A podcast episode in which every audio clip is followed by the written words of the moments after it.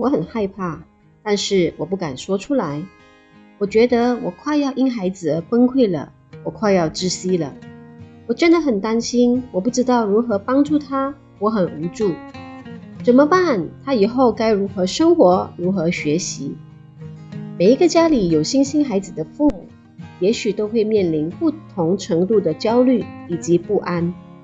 这种焦虑是因为对于孩子的情况完全不了解，或是了解不足；而不安则是无法知道应该要如何掌握孩子将来的路，以及帮助现在的孩子。就算家里没有新儿，大多数的人依旧会活在不安的情绪中。这种不安应该没有人会喜欢，更加不会为了追求不安的感觉而让自己陷入不安中。换句话说，没有人想要不安，但是这种感觉却又不是说不要就没有的。这几年因为疫情的关系，很多已经习惯活在安逸舒适圈的朋友，更容易陷入焦虑、恐慌以及不安中。而我自己也曾经陷入深深的不安中，那是一种对未来不确定的感觉，一种不在自己掌握范围的感觉。一种不知道什么时候会发生的感觉，一种看不到希望和未来的感觉。幸好这几年来，我累积了不少的人生经历，再加上工作的需要，在许多人的故事中成长了不少，所以我的弹性也变得较强，而且秉持着打不死我的会让我更强的信念，我允许和承认自己的不安，并在不安中。渐渐地看到了自己的安静和稳定。当我们发现无法改变孩子面对障碍的事实时，我们是否可以发现这个孩子的到来到底是来提醒我们些什么？当我们觉察到自己的婚姻关系变质了，我们是否可以领悟这种因变质而产生的不安是来告诫我们是不是偏离了重心？当我们发现经济出现了问题而无法符合现实的需要，我们是否可以再接受这股焦虑和不安，是来教育我们平日的理财并不圆满？当我们得知自己的身体抱恙了，甚至患上了严重的疾病，我们是否可以在不安中接受自己之前是如此的不爱惜自己？我们总是看不到自己种下的因。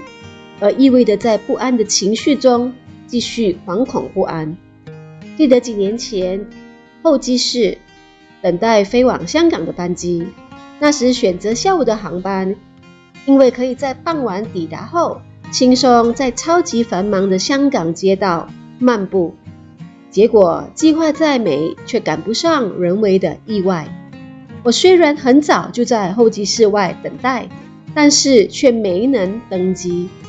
因为这个候机室不知在什么时候从飞香港变成了飞往巴厘岛的班机，而我正投入书香的世界中，读着的正是一本叫做《不安的力量》。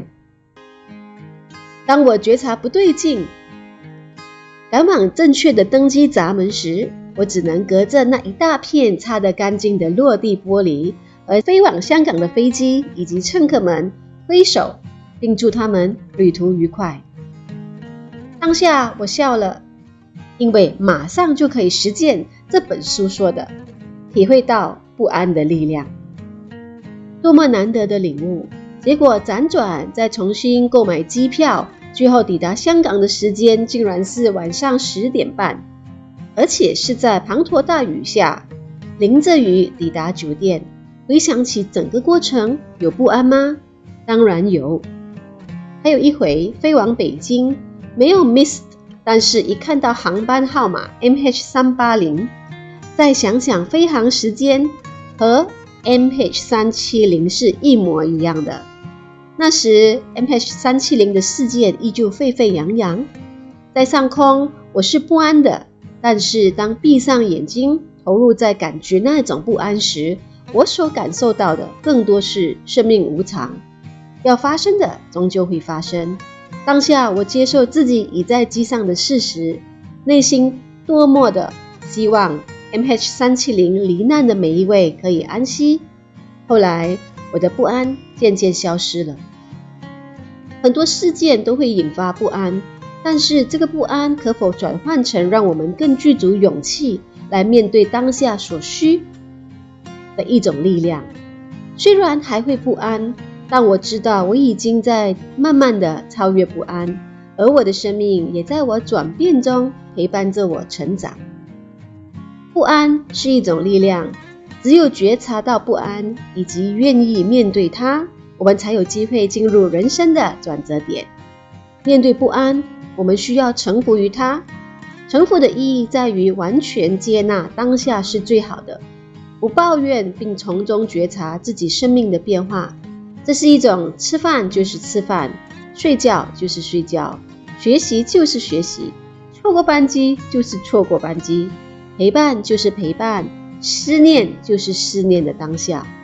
因为被情绪困扰，以及常常遗憾着过去，以及担忧着未来，我们忘了当下的美好以及珍贵。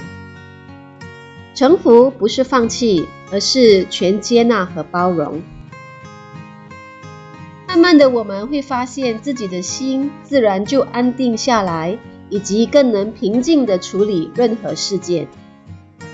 完成、未完成都好，快乐、难过都行，阳天、雨天都是好天。